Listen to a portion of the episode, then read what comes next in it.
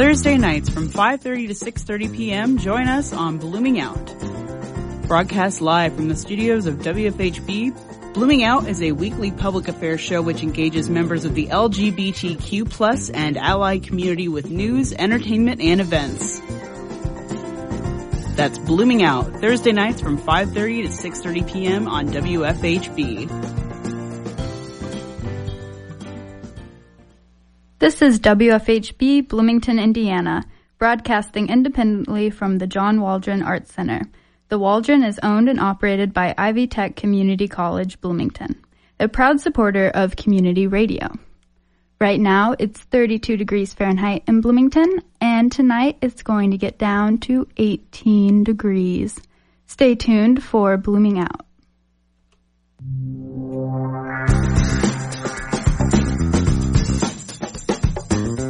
Welcome to Blooming Out, Indiana's only LGBTQ plus news and public affairs show featuring music, events, and interviews both local and global. From the WFHB studios in Bloomington, Indiana, this is Blooming Out.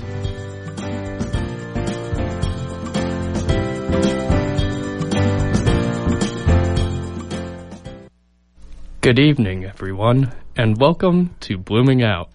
I'm Alex Ashkin. And I'm Rachel Jones. And I'm Frankie Presslaf. And thank you for joining us for a new edition of Indiana's only queer public affair radio show. We're conveniently posted on WFHB.org. So if you can, if you can't listen live, you can hear this and other episodes online via the WFHB website. Each and every week, we produce a show by and for the lesbian, gay, bisexual, transgender, queer, and ally communities. Our listeners can always count on us to cover the most pressing issues, interesting people, and latest events reflecting the TLGB plus life in Indiana, the U.S., and across the world. Our featured stories focus around topics both at home and abroad. Tonight we look at a recent news of an Indian prince who is openly openly opening, sorry, a LGBTQ community um, center in his palace, um, creates a unique resource for the queer community in a country where same-sex relationships are still illegal. We will also be featuring a few more tracks this week from my personal favorite album of 2017, Heaven by Jamila Woods.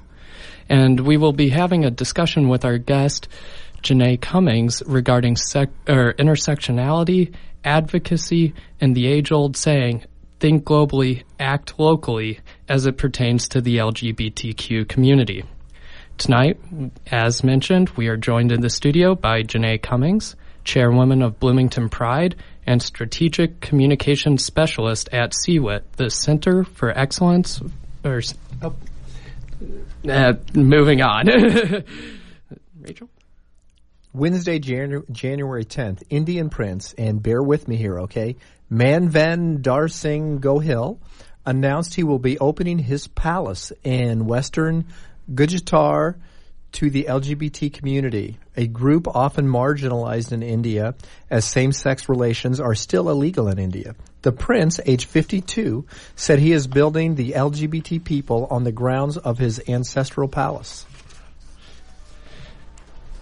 And so this is kind of a cool story as a whole. I think, honestly, we sometimes have these discussions about the LGBTQ community abroad, and often we're talking about the policy and uh, the legal decisions that governments are making. Uh, with regards to same-sex marriage and the civil rights that are sort of tied to that. And this is sort of a cool thing because for once we, we get to focus on an individual who's not only, um, kind of going against the grain. As mentioned, uh, same-sex relationships are illegal in India, but is kind of going about his own way to foster and really kind of build up his local LGBTQ community.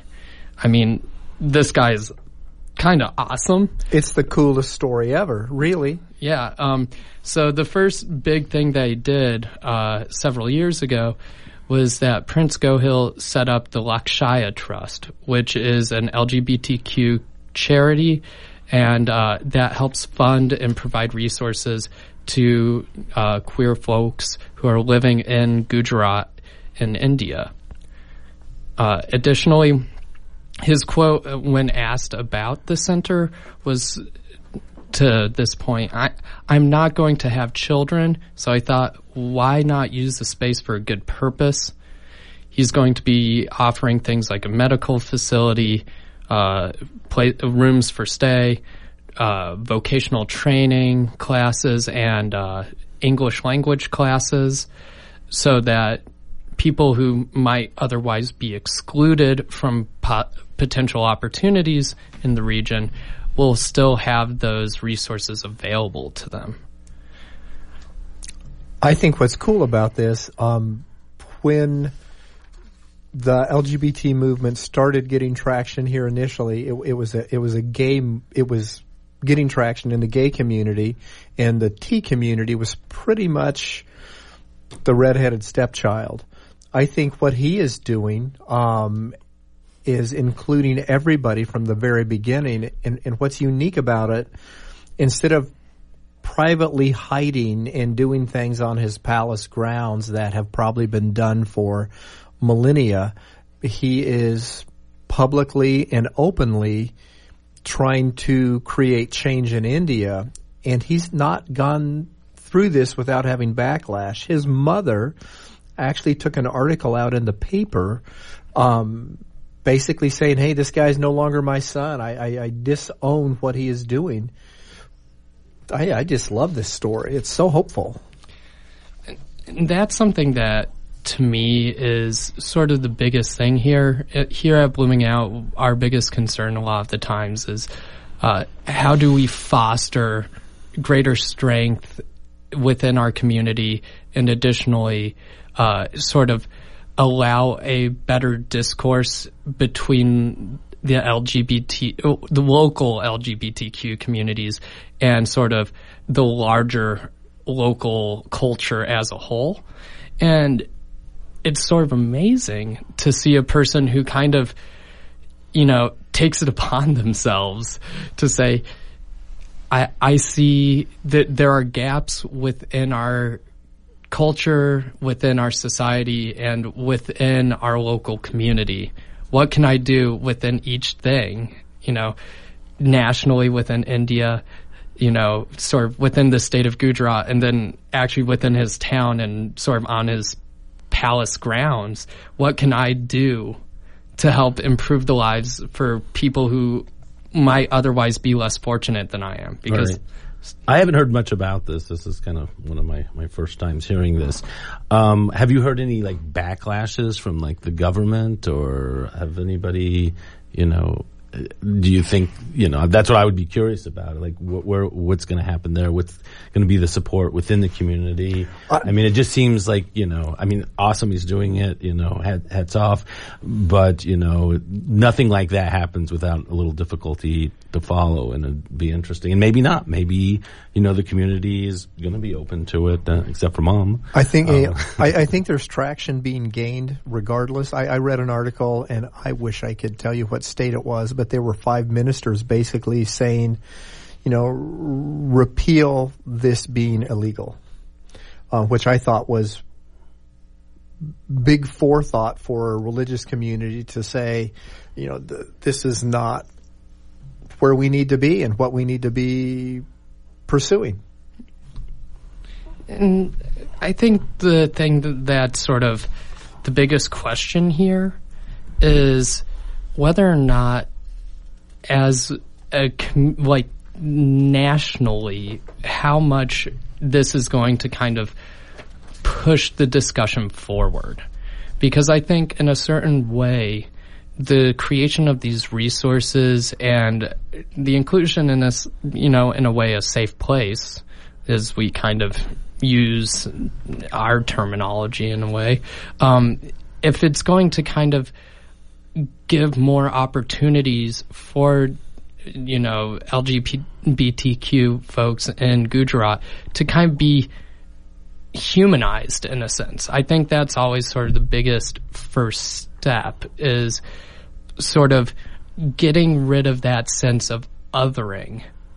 And I, I, I would like to believe, and you know, everything is yet to be seen, but that the establishment of you know these classes having a place to stay, you know, medical services, things like that, will allow people to find a little bit more normalcy in their lives. Vocational and, training too. Yeah, and then allow you know the greater local community to sort of say, you know, they're no different than you or I, and why why do we have this sort of ingrained or uh, culturally expected uh, response of like, oh, they're they're different. Oh, well, you know, the, they they need to be kind of separated from us or whatever they end up doing, and that that's the biggest thing is sort of like, how big of a step will it be, and it, will it kind of cause as big of waves as what we're hoping. Well, I'm expecting. I mean, it's already made world news, so hello, they, they've, they've accomplished quite a bit. So it'll be interesting, you know, again, how the community, um, you know, accepts them and, you know, if this is going to bring an influx of the GBLT community, you know, people into this, this area. um, so it'll, you know, it'll, again, just sit back and kind of watch. I mean, it's, it happened here, you know, 60 years ago, 50 years ago, 20 years ago, depending on what history you want to look at um, when you know this would have made national news. You know, a, uh, a community, a gay community center, a queer community center opening, and uh, especially uh, by such a prominent person. Right. Yes. Um, same token, there's a fellow in Texas running for Congress. He ran for governor and didn't win his primary, but is wanting to bring back the death penalty for bring back, bring the death penalty, go by biblical law, Old Testament law for um, gay, gay, gay people. Hmm. Yeah, I, I, remember reading about that. I mean, yeah, it's it's it's scary. I mean, here we are again. You know, we're we're, we're looking at an awe. You know, in, in, in India for, for doing, you know, opening the center, and then here we are, um, with you know people in, in, in our own country, and we think we've made so much uh, progress, and you know, this is something that I don't know. There was, you know, in, at least in the other administration, you wouldn't. I don't think you'd necessarily be hearing a lot of that, or at least it wouldn't get prominent press. And nowadays, it's you know, you almost think of it as, is it a possibility? Could it happen? You know. Yeah, I I always wonder about that. I I'm of the personal belief that civil rights is sort of, I, and I don't want to use like pan Pandora's box. Um, that that's a I'm for you folks uh, listening at home. I'm using air quotes here, um, but it, it's sort of one of those things where it's like once it happens, the cat's out of the bag. Like very rarely do like an outside of um, exceptional and trying times do is there really ever a large step back in civil rights? But I think you know, for a lot of people, and especially right now, that is a real concern. And it's sort of how do we best respond, both the LGBTQ community, their allies, and also the leaders in local, state, federal government, do to not only make sure that rights aren't taken away from those that matter to them and from all Americans and all people worldwide. But also, how do you deal with an issue of bigotry or ignorance without simply sort of brushing it off as just that. I think they tried to brush Hitler off too, and not that I'm making a comparison, but you might want to. I think um, they're very much trying to turn those things backwards right now. The Johnson Amendment being appealed, where churches can now um, give money to political candidates. Um, I think it. I think there's a great attempt to turn things back, and it is meeting. It's getting some traction, unfortunately. Mm, it's possible. It's here. I mean, it, it's our administration. I, I mean, I think that's admittedly And it a happened. Huge, it is a huge concern. Uh, the Johnson amendment, uh, amendment, to my knowledge, actually was not repealed.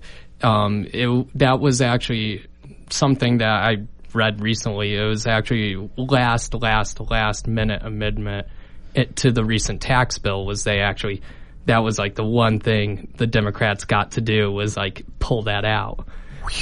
Yeah, so Good. yeah, Good. Yeah, exactly, right.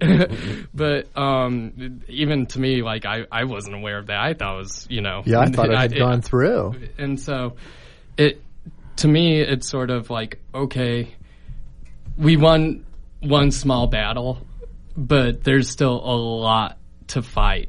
There's still a lot of Oh, yeah, I mean, there's going to be a- many more hills. I don't think that's even winning a battle, though, you guys. I think the fact that it was brought up is the battle, not the fact that, that it didn't get accepted, it didn't get repealed, but the fact that it was even there and it was okay for it to be there. Um, I think that's the battle. Yeah, somebody didn't kill it somewhere else, and then it appears on there. Okay, um, we have to put a pin in this conversation for a moment while we take a few minutes to enjoy some music from our featured artist this week, Jamila Woods. Tonight we're going to open with Black Girl Soldier by Jamila Woods.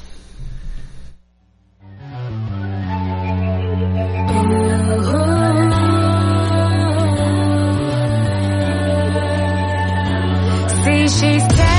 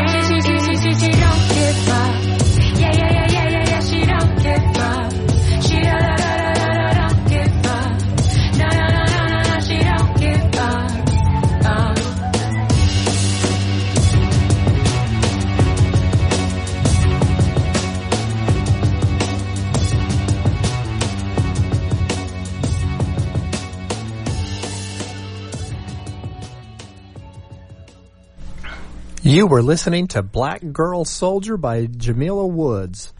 We now return to the discussion. Ah, God, you guys. We turn now to a discussion theme that we hope to revisit a few times this year the right to service, or the case for some, the right to deny service. And so, Janae, it's great to have you on, first of all. We really appreciate getting someone from Bloomington Pride in the studio. Uh, the first thing is, uh, we have been sort of discussing the what we think is sort of one of the big pivot issues of 2018, which is uh, sort of right to service, right to deny service. Uh, is there, first of all, anything that Bloomington Pride is doing to, in terms of like the advocacy front, with regards to issues like this? Um, I know Masterpiece Cake Shop versus Colorado Civil Rights Commission. Uh, they had their hearing about a month ago uh, for uh, oral arguments, so that was a big thing. Um, is there certain things that you as an organization are uh, just trying to track or like kind of inform people about and as part of your advocacy? Yeah, as part of our advocacy, we're always uh, working to make sure that uh, things that are happening in the world that affect people in our community, whether here in Bloomington or beyond, that they know about those things. Um, something that's happening in California or Seattle could just as easily happen in Bloomington. Um, I think we're lucky that we haven't had any notable cases like this here, um, but if something like that were to happen, if we were to have our own masterpiece cake shop uh, situation, um, we would absolutely be advocating on behalf of anyone who was denied service, whether that was speaking to the business owner, speaking with the city, um, the local administration, and because something like that in Bloomington violates our human rights ordinance, and that's something that would need to be addressed um, very quickly. Absolutely. So you you briefly sort of mentioned you something that kind of happens globally could very well affect those within the local LGBTQ community, and to a certain degree, I think that is partially, in a sense, related to the concept of intersectionality. Um, it, and that's something that I think a lot of us aren't 100% sure like how to define could could you kind of help explain the concept of intersectionality to us and sort of what you do as a leader within the community to help keep people mindful Sure. Um, I think intersectionality is something that's an issue everywhere. It's not really to do with uh, a masterpiece cake shop situation, for instance, right? Um, intersectionality, or rather, it might be easier to speak about the lack of intersectionality, which is something that we see in a lot of activist movements and a lot of communities. It is simply the act of excluding people. Um, many movements, uh, many activist groups are led by cisgender white people, and it is rare or it is increasingly less rare, rather, um, as we move forward as a society, uh, that that. Uh, that, that that these groups include other people from from marginalized groups, and so the concept of intersectionality is making sure, I think, in its simplest terms, that uh, everyone has a voice, everyone is being spoken for, um, that you are including people from from all aspects of life, from all identities, um, all, abil- all, all, all abilities, uh, all races. Um, and that's not necessarily, I think there are situations where people mistake intersectionality for some kind of quota system. Oh, we have a Latinx person involved. We have a transgender person involved. We're intersectional, and that's not what that means. Um, you can have, let's say, a committee of three white people and two black people and a transgender person and someone who identifies as, as non-binary, and it can be intersectional as long as you are taking into account the issues that affect the most marginalized people in your community. So, um, I guess, uh, please allow me to paraphrase if possible. Um, in a certain way, it, it, it's uh, as a community, it's making sure that even though, or even though, sort of. Those with the least power or those with uh, kind of the least backing in a sense or I, I'm kind of butchering this concept, aren't I? You're doing okay. uh, uh, the, those who, who do not have the same sort of agency as, especially those, you know, who kind of fit within the traditional heteronormative uh, rubric in a sense, uh, uh, making sure that they have equal protection and equal access to advocacy on their part. Right, and it's making sure that they have a voice. Um, because a lot of these movements really are about power. I think you can take any LGBTQ movement. Let's take same-sex marriage, for example. Um, that's something that very much benefited white uh, cisgender gays and lesbians. What about everyone else? That was that was certainly not an intersectional movement. It was something that I think benefited a, a portion of our community, but certainly not all of it. And um, I think there were communities within our community that were kind of asked to put their issues aside. Um, we're not worried about transgender rights today. We're worried about getting married. Like we're not worried about the marginalization of of of, of queer people of color. We're moving forward on this issue, and we'll come back to you later. Like pipe down, please. Um, that that I, I think that's more what we're we're thinking of. Okay.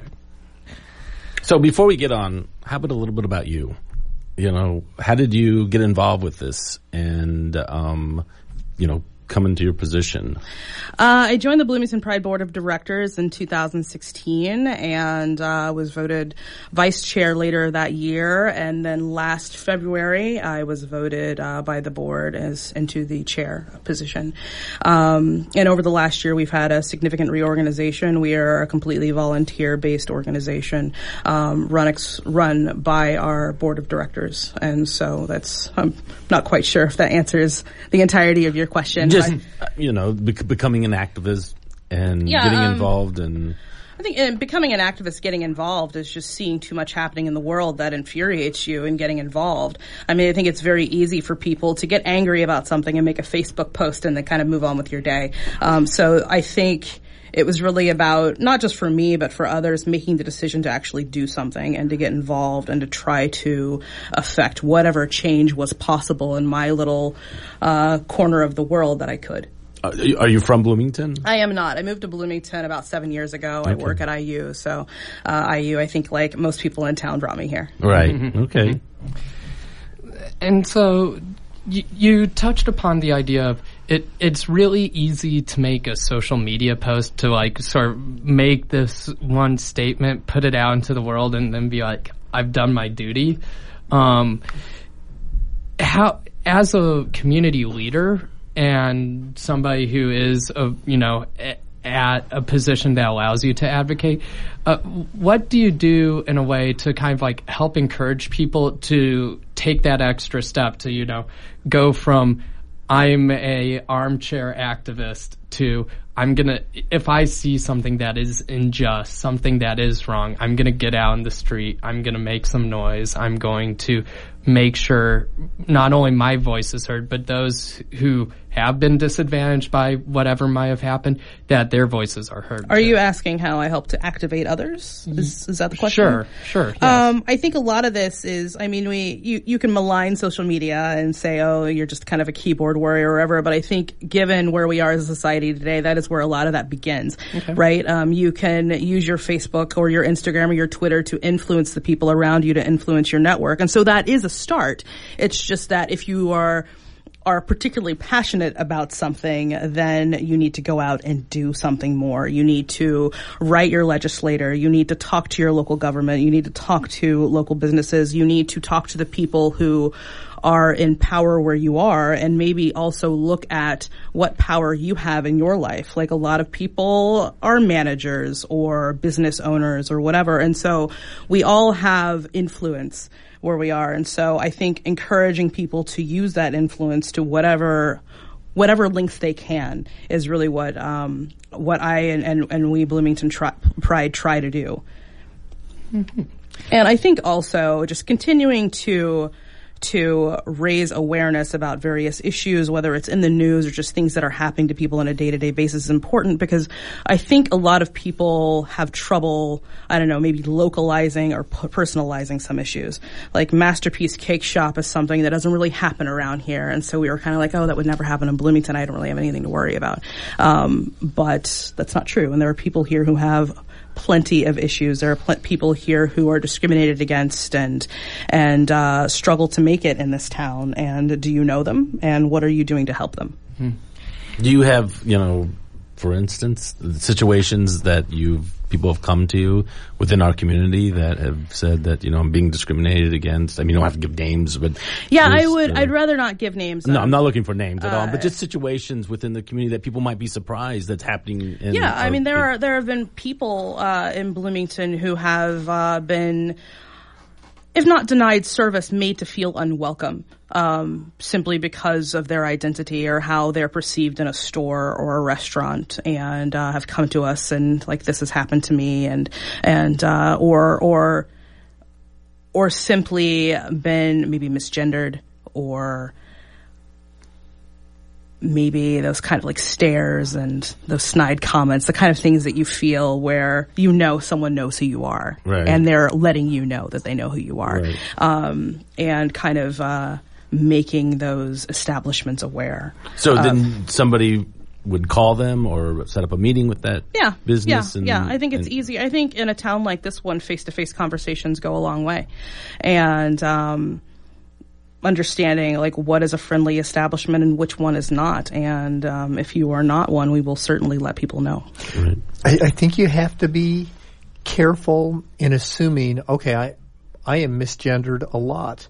And I'm wearing a, a skirt and I have on a wig and on a very, very good day I don't pass. But I don't think that's the point. But I think sometimes, sometimes people misgender you to be distasteful. Right? Right. It's aggressive, and it's Not- not a mistake. But Right. but sometimes people call me sir and I know they are trying to be respectful and they just don't know what to do. Mm-hmm.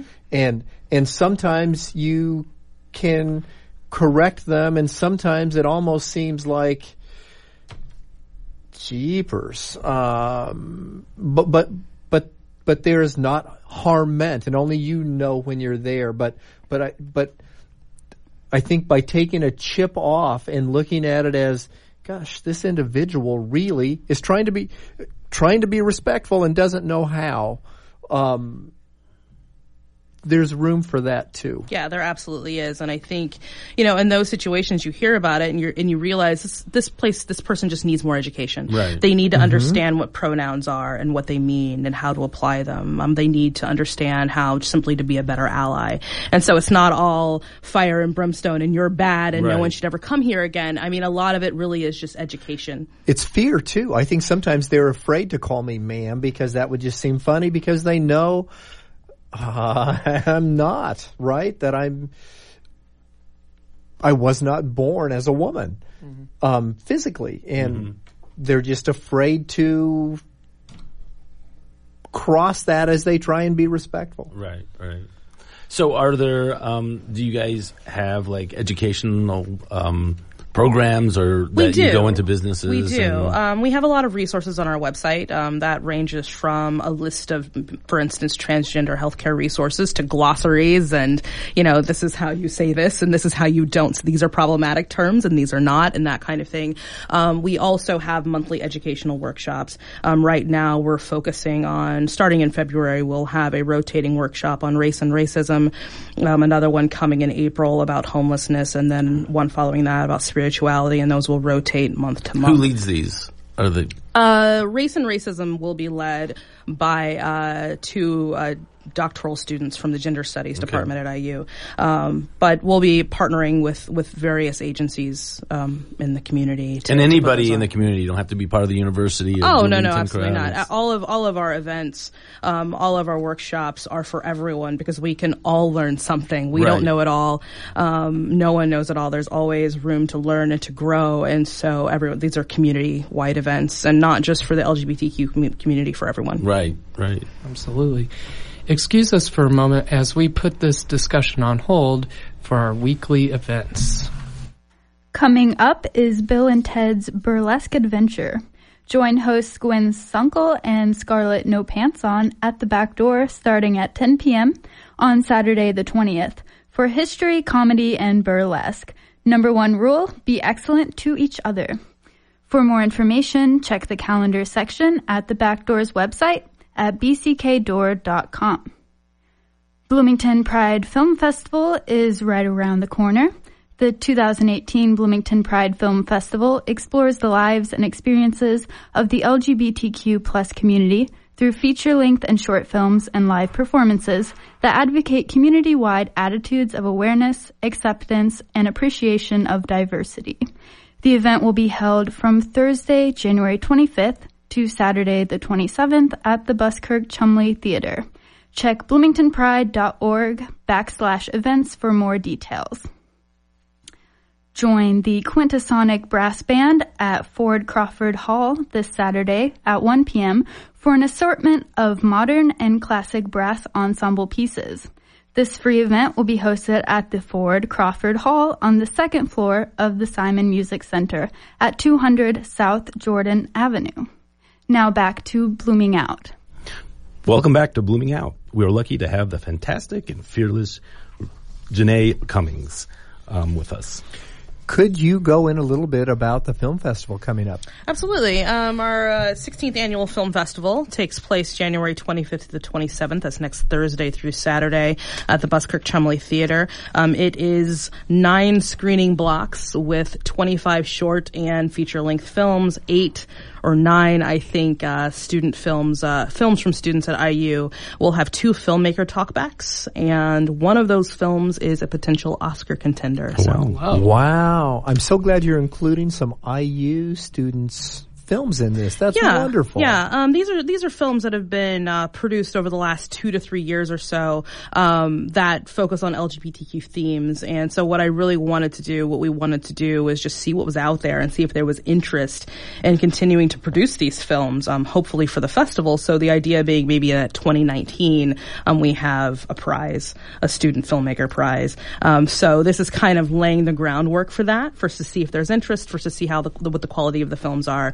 um, it's important, particularly with queer filmmakers, to nurture that talent and um, to make sure that they're supported in what they're doing, so they can continue to make these kinds of films. Because representation, I think, for us is just so low. Can you share some of the themes that will be featured? Sure. Um, actually, they they run the gamut. Uh, on Thursday, we have a short dealing with uh, immigration. Uh, a couple split up, and one must meet the other at the border. Um, there's a documentary about Armistead Maupin, if you're familiar with the Tales of the City series. That evening, um, we have a film on Thursday. I'm just going through all the Thursday films. It seems. Um, and she a- has no script. She's doing all this. we have a film on uh, Thursday. It is a short film called Transmute with um, actor, activist, and GLAAD educator Scott Turner Schofield. And so Scott, and this is a this is a film where um, Scott has trans or the character has transitioned, and um, the mom calls with devastating news, and now this character must return home and revealed, you know, they have re- transitioned, and how is that going to go? And so um, a follow up to Transmute will be a talk back with Scott. Uh, so we'll discuss with him, you know, the process of, of making the film. Um, Scott's uh, one of the leading uh, trans actors uh, around today. I think uh, on the first the first trans actor to be on a soap opera. I think he's on The Bold and the Beautiful. I need to check on that, but uh, but he'll be in town for the week. He's putting on a performance at the back door the Wednesday, the night before the festival, um, called "How to Be a Man in 127 Easy Steps," and uh, he'll also host uh, in partnership with Bloomington Pride an activist workshop um, on Saturday, January 27th. So that's very exciting. Um, on Friday, we have, I believe, three features. The first is called "The Wound." It's a South African film. Then that is on the short list for best foreign language film, and um, it is about a young man who I think leaves his leaves his home to go fight. Uh, uh, in the army or, or maybe some kind of like military situation. And uh, you know he kind of comes into his own and also maybe his identity is revealed. And how does that go? Um, we will have also that evening a uh, lesbian drama called Snapshots, where if you're familiar with Piper Laurie, who was in Twin Peaks and I think was the mother in Carrie, um, her granddaughter, her character is a granddaughter, finds some pictures and is like, "Who is Grandma? Who was she after all?" And so there's that's a that's a drama, um, and that will be the festival premiere uh, for Snapshots. It'll be at Tribeca Film Festival later, so they get to call themselves the world premiere of Snapshots, but we are the festival debut for that that film. Um, and there will be another one. There will be uh, two shorts and another feature that evening. Um, another one dealing a short called "The Jump Off," uh, dealing with uh, two gay black men, one of whom is still in the closet, and you know what is it like to be in love with the person who is not out, and how and, and grappling with that. Um, on Saturday, that's the big day. I know I've already done a lot of talking, Keep going. but That's uh, why you're here. Keep going. but uh, that is the big day. We kick off at noon with our with our short films, or not short films. I think they're. Yeah, I guess they are short films. Um, none of them are feature length from IU students. Um, we'll show that at noon, and that is a free screening. Um, so anyone who wants to come by the BCT can check that out. And then at two o'clock, we'll have what we call our Prism Youth Matinee, and uh, that will have, I believe, three or four shorts as well as an hour-long film called "Transitioning Transgender Children," and uh, that is a film out of Spain. So uh, it should be very interesting uh, to see that film. At 4:30, we have a block of entirely shorts that is sponsored by Oddball Fermentables here in town, and um, there is a film um, from trans director Jake Graff, who was here a couple of years ago, uh, who acted in some other films that have uh, shown at the festival. Um, I'm trying to think of the others. There's a film out of South Korea. There are, I believe, two from England in that block. So it should be really great block. And then at seven, we have uh, the feature After Louis, which stars Alan Cumming. And uh, if anyone out there have watched My So-Called Life, Ricky, who is Wilson Cruz, is also in that film. But um, Alan Cumming's character survived, you know, the HIV/AIDS crisis. His partner did not, and it's really a drama about how, you know, he's kind of coping in this this new LGBTQ community we have, um, kind of seeing the differences between like his generation and the new generation, and kind of trying to figure that out and navigate that. And then finally, our last block is at 9:30 on Saturday, and that will include a great film called Signature Move, uh, which is based in Chicago, and it is a lesbian story about a Muslim woman, a Muslim Pakistani woman, and a Mexican woman, and there's La Lucha Libre wrestling, if I if my if memory serves, and so it should be very it should be very interesting and fun. And then uh, we finish everything off at the back door with an after party and a drag show, so it should be a great weekend. Wow, that's a lot. How much are tickets? Are they still available? The tickets are still available. You can buy them at the door. Um, you can also buy them online uh, through the Buskirk Chumley box office. Uh, you get individual screenings are fifteen dollars for adults, um, ten dollars for students, college and, and high school students, and seniors who are sixty plus. Um, but the All Access Festival Pass gets you into everything. That is $60 for adults, $30 for students and seniors. So with all the movies you're getting, Nice. um, all the talkbacks you're getting, this is probably the best bargain you're ever Yeah, going to get for like, any I'm film. impressed. So, yeah. As far as like uh, screening them, how did you guys go about, you know, picking the films? 'Cause my gosh, It's an arduous process. So we have a film selection committee, Okay. um, and they they it's self selected. Uh, we put a call out, and do you want to screen films for the next six months? If yes, come out. And uh, we Do you put that out to the community, Yes, or- anyone can do it. And um, and so that's why representation is so important because you know when you have a diverse crowd Right. screening the films, you get diverse films, right? And you could, diverse points of view leads to better film selection. So um, we the I believe the committee got together maybe in April or Okay. May. It was a little late this year, and uh, we put calls out to production companies, and films just start coming in. how many and- films do you guess? that- Oh, more than a hundred. yeah. They go through more than a 100 films and um, they watch them all summer long and they rate them and then do they meet as a group or? Well, it- they watch individually because now I think, or in the early days of the festival, you got DVDs or tapes, and so it required kind of communal viewing. But now things come in on Vimeo; they have passwords, so watch as you can, rate them, and then uh, on October, like in late October, the committee gets together and they vote. Okay. and um, it is a it's a serious Yeah, meeting I would um, with people like to be a fighting for their favorites the and on yeah, yeah, it's it's intense. And then and then we have we have the lineup. Um, the the selections go to the board of directors um, for a final check, just to make sure that we have good representation and that we're telling the right stories. And then the lineup goes out. And so then it's a then it's a question of. Dear production com- company, can we show your film? Right. Um, and then, and here we are. Is it? It costs to the um the the Pride. Yes, yes. This is a. Uh, it is a. it is not a profitable event Right. um, because it does cost a lot. It costs hundreds of dollars to screen these. So do you do corporate sponsors? Uh, you- Yes, we do have uh, we have sponsorships from Bloom, from Upland Brewing Company, uh, Cardinal Spirits, Oddball Fermentables, I mentioned before, um, Limestone Post, and uh, Gather, the uh, the handmade shop on the square. Um, and so these are these are companies either through in-kind donations or or through cash are able to help us out um, because without that support and without the support of people in the community who donate uh, their own dollars, this would not be possible. Right, right. Well, fantastic. Nice that it's an entire weekend. Um, and, and It always comes up so fast. Yeah. It's you know, it's like boom, it's like you know, get Christmas and then February, whatever, and it comes along, and then I'm like, you know, I'm running around, and this year I'm gonna try to actually get to all of them, but Oh, I hope I only so. get to like a couple of them because it just it, it appears. I, I, Right. I signed up for the workshop. oh, you did? Oh, great. Saturday, great, absolutely. great. Yeah, I, I'm excited about uh, hearing what he has to say. And Yeah, and anyone out there who's interested in the workshop, we have a Facebook event. Uh, visit the Bloomington Pride Facebook page and, and, and our event section, and it is there. Um, it requires registration through GLAAD, uh, but it shouldn't. It, there, are, there are probably 20 spaces still available. So if you're interested, if you're interested in LGBTQ activism and learning how to tell your story, perhaps to people in communities who are. Uh, uh, who, who may be new to that story, um, this would be a great session for you. So, let's let's take a brief break so we can take a breath and enjoy some great music. Coming up is the track Emerald Street by Jamila Woods featuring Saba off her album HEAVN.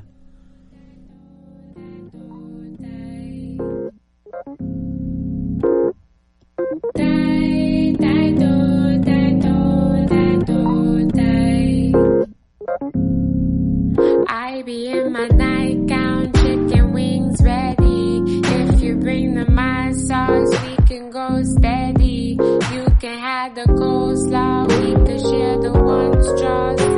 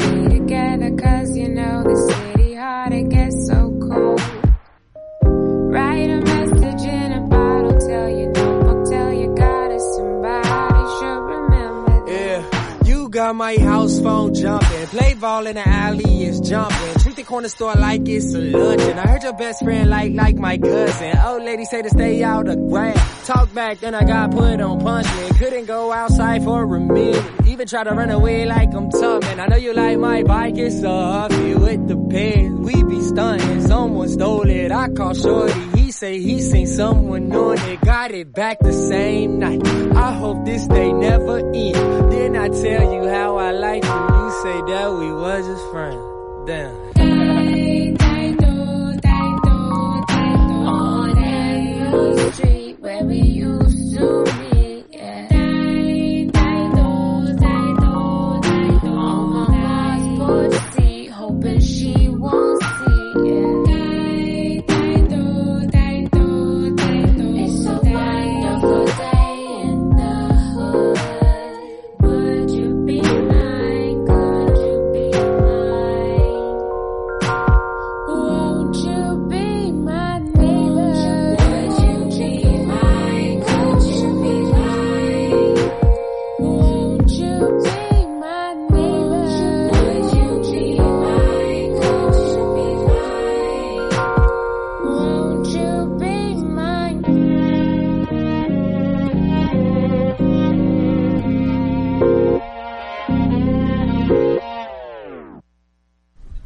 You've been listening to Emerald Street by Jamila Woods featuring Saba.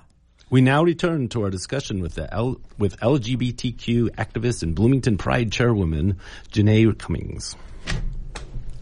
So we were talking about some stuff over the break, and there was a few things you wanted to mention. First of all, before we uh, kind of got too far into the discussion. Oh, sure. Um, next week is not just our film festival, which runs Thursday to Saturday. We are also partnering with the IU Cinema and IU's Black Film Center Archive to present uh, Cheryl Dunye, Blurring Distinctions.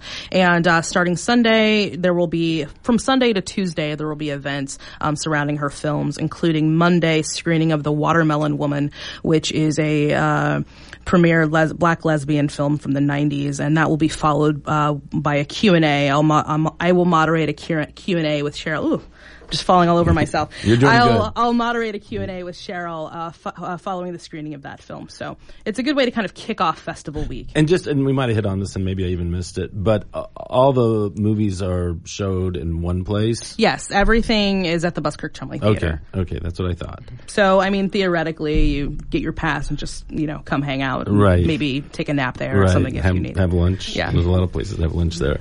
Um, well, we talked a little bit about um, just on kind of the evolution of, of Bloomington Pride, and you know how it went from nothing to something to a, a big, much bigger event. Um, talk maybe a little bit about that on just kind of you know. You know how, how it's grown and the community and people being involved. I'm assuming. Sure. Um, Bloomington Pride uh, was founded four years ago, and it was founded around the film festival. It was uh, kind of strictly an arts organization, and a couple of years after that, uh, we start. We had our first what was then called Summerfest. It's now called Pride Fest, and that took place on a block, I think, at like Fourth and Walnuts, Right. and it was kind of a small affair. And over the last uh, four years, that has grown into an event with, you know, maybe 10,000 people taking place on Kirkwood Avenue. And um, from there, we have grown. Again, we have um, three programs: the Prism Youth Community, which serves uh, LGBTQ plus and allied youth ages 12 to 20; uh, the Trans and Allies Support Community, which is a peer facilitated support group for trans, uh, genderqueer, non-binary people, and uh, the LGBT Aging and Caring Network. Um, which is for our rainbow elders. It's very much a support group. They get together and have breakfast and book club and that kind of thing. It's really great. Um, and apart from that, we have educational workshops, which I mentioned before, um, but it goes beyond uh, the three topics of race and racism, uh, homelessness, and spirituality to include things like estate planning and um, dating and the kinds of things that really impact our community. I think you know trying to focus on legal issues and financial issues, things that you know when we weren't able to be married and Right, you know our family days? structures were different. We Right. didn't plan as much as a community, and so these are the kinds of things that we need to tackle now. So. Do you guys have a home base? We do not have a home base. no home Um, base. We we wish we did. We we live off the generosity of people in the community. Um, we have we host a lot of our events at Monroe County Public Library. Uh, the Unitarian Universalist Church is a great partner to us and allows us to have events there and have meetings there. Um, our board, for instance, meets at the UU Church. Uh, Prism Youth Community meets at uh, the UU and, and the public library, as does TASC. So um, we are we are an organization without a physical home. Yeah, I'm surprised. Maybe the city should, you know, open a little space for that. That would be wonderful. Hello, Mr. Mayor. um, knock, knock. um, this is great. Um, and then, uh, you know, what I'm impressed with that it, it's just not one event. It's, you know, and, and, and, and, and I'm in the community, I, you know, and I'm still being educated about what there is, what, what you guys have out there. And I think a lot of people in the community don't know yet. Well, this has been a concerted effort, a very much an effort to expand. Um, there is no sense in calling yourself a pride organization if you're not going to serve and if you're not going to take care of the more marginalized people in your community. And this is something that, as a board, um, we we agreed upon about a year or so ago and decided to make that move uh, toward specifically toward service. And we can still have a good time and we still celebrate our culture and protect the arts, but also making sure that we're doing outreach and making sure that we're educating and that kind of thing is really what we're pointing toward. Yeah, I love that site. If somebody wants to be on the board or wants to be involved more or less in that, uh, there a uh, an application, or do Yes, you just? uh, for if you are wanting to be a member of the board, and I'll say this first and foremost, 'cause it does scare a lot of people away. We are a working board. Right. Um, this is not a board where it's not a governing board where you just right. kind of sit. you can't buy your way in. Right, you can't. But, I mean, it would be lovely. Right. If you, if you want to buy your way in, um, that's super because we could absolutely always use the donations. But this is very much you're a member of the board. Like, how do you want to serve? Right. Um, how do you want to uh, make your impact? And that's what you focus on, and that's what you do. And so that's what board membership means for us. But um, and anyone is is welcome. Just talk to me. Um, easy to find. Um, but if you want to volunteer at events, if you want to participate in outreach or programming, um, just visit our website bloomingtonpride.org uh, slash volunteer, and there's a handy Google form that you can fill out. Awesome. Is there any kind of an initiative to expand beyond the Bloomington area? There's so many rural. Com- I'm from Brown County, rural communities where it would just be wonderful to have some kind of a presence. Yes. Yes, that's absolutely something we're working on. It's one of those long-term plans that hopefully after we get out of the film festival season, the kind of thing we can start to like, who do we need to speak to? Where do we need to go? Um, because some people, plenty of people can't get to Bloomington. They don't have the means, uh, to get to town. And if they do, it's very much a big deal. Like I'm coming to Bloomington this month, like that kind of thing. And so, um, we're working on ways to do outreach there to let people know that they have support and I'm trying to figure out what that looks like. So if anyone has ideas on things to do, we're all ears. Well, I would like to be a part. I can't say that I have ideas now, but I think that would be a way. You could I mean, put your camper in, you know, service, and that could be the mobile. what kind of service, Frankie? Well, this is a family program. um, yeah, right. I would be happy to do that, but I think you know, So I got your camper now. headquarters. We might have, yeah, We got that might be our new headquarters. physical space. Um, nice to know that we have Bloomington to come to. I mean, it has always been a solace to me to know that it's here. I love Bloomington, but we want to expand feeling comfortable at home for people. Right. So that's that's wonderful. I look forward to seeing what kind of things congeal to help help grow. And I look forward to your involvement, and that goes to anyone. I mean, as I mentioned before, we are purely volunteer, and this is a community effort. So, um, uh, anyone who has ideas, anyone who wants to get something done, we want to get things done. So, just reach out. Awesome. Do you have anything on like the wish list? I mean, you, you named a couple of different things, but is there anything that the, you know, that the board is looking for or something that, you know, you guys have been struggling at trying to, or I think the big picture wish, wish list is definitely a space. Okay. Like, because it's nice to have a safe space, not just for us to like have our meetings, but for a place for people to go and for people to have, to take solace or to pick up some resources or just to talk to somebody. So, you know, down the road, of course, that's what we're shooting for. Right. Um, right now, I think what we really want to do is work on our programming and make sure that we're doing better and well funded and uh, more intentional outreach to communities, to people of color, to trans people, um, to to people from lower economic backgrounds, like that kind of thing. Like really making sure that we're expanding beyond. Um, I think our, our, our cisgender white, uh, gay and lesbian friends. Like we've there's more to us than that, Right. and so we've got to make sure that we're serving people, we're serving everybody, and Right. so I think that's what we're really focusing on is making sure we have the resources and we have the energy um, to go out there and get those kinds of things done. Well, I think in a community like us, I mean, we we're, we have so much. Yeah. And being able to tap in on everybody and, and pull them in, I mean, that's, you know, the gift that this Yes. city has. Yes. So I think it could be, you know, I loved it to be in the forefront of, you know, that's why, again, you know, years ago there was a, um, a, a center called The Beacon, which I was on and we started and it was kind of the, the same thing. It wasn't pride, but, um, we, we had a facility, but it was really difficult and this was, gosh, maybe 15, 16, 17 years ago.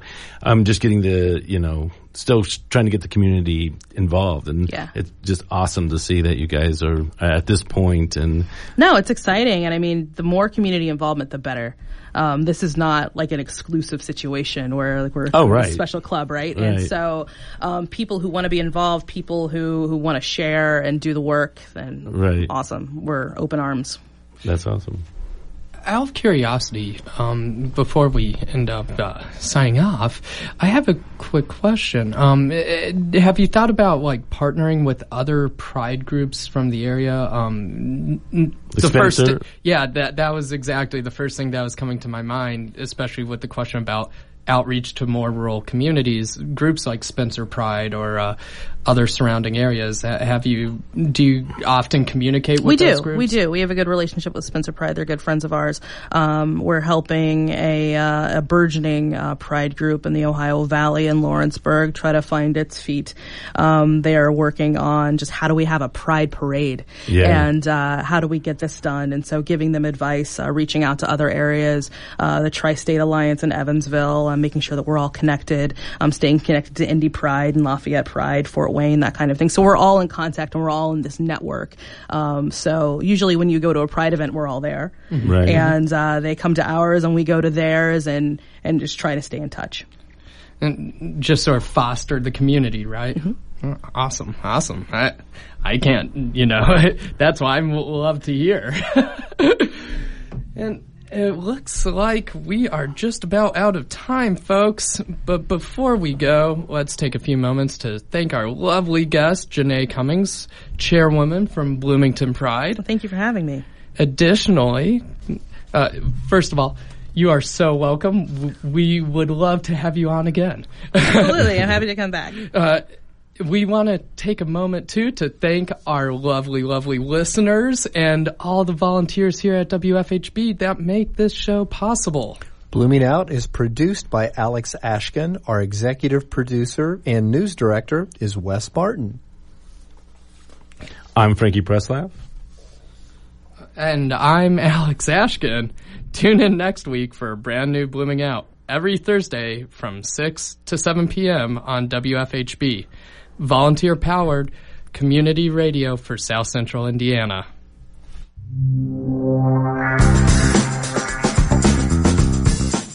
Blooming Out, Indiana's only LGBTQ plus radio program, airs every Thursday evening here on WFHB at 5:30 p.m. You can also stream us 24 hours a day, 7 days a week on WFHB.org or BloomingOut.com.